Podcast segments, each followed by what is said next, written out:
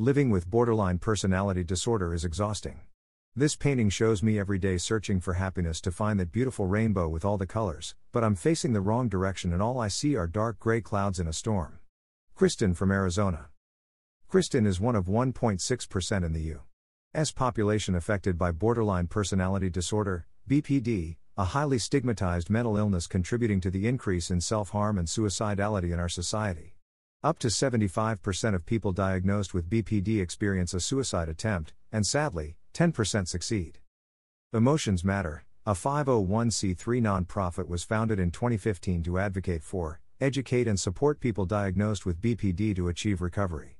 It seeks to change public opinion of this disorder by highlighting the severity of its symptoms as expressed by people with lived experience through art in a new groundbreaking exhibit.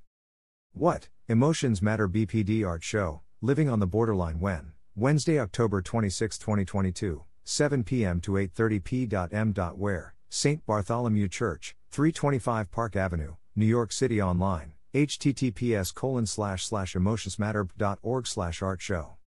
Living on the Borderline features 22 artists from around the country who submitted 34 original artworks which will be displayed online and featured in an in-person gallery event.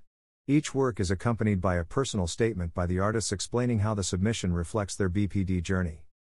All participants identify with lived experience as either those with the disorder, or family members impacted by it.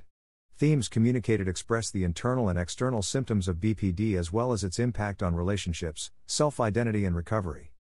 I was diagnosed with BPD about five years ago.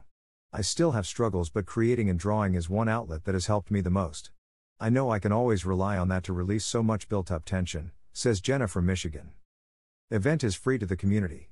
Sponsors for this event include New York Presbyterian Hospital, the Francesco and Mary Giamelli Foundation, McLean Hospital, Silver Hill Hospital, and the National Education Alliance on Borderline Personality Disorder. Emotions Matter, a 501c3 nonprofit, was founded in 2015 to advocate for, educate, and support people diagnosed with BPD to achieve recovery. For more information, www.emotionsmatter.org. Source Emotions Matter Incorporated, PR Newswire.